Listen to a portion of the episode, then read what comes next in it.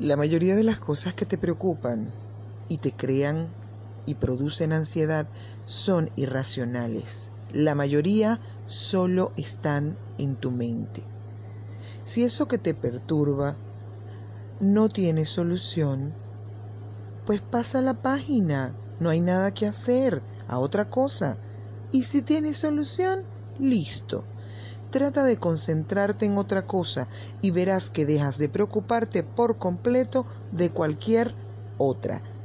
No dejes que la ansiedad, decepción, tristeza, rencor, rabia te controle. Vamos a gestionarla. Podemos meditar, podemos ejercitarnos, podemos leer, salir a conocer gente o simplemente salir de nuestra casa, de nuestra habitación y observar nuestro entorno. Disfrutemos ver, mirar, contemplar y verás que es una forma de tú obtener tranquilidad. A veces nos ponemos a ver maratones de series o películas y según sea la trama, puede distraernos o puede producirnos ansiedad. Así que dependiendo de cómo nos vayamos sintiendo, debemos elegir qué vamos a seguir viendo o qué vamos a ver. Muchas veces nos ponemos ansiosos porque exageramos o percibimos erróneamente las adversidades.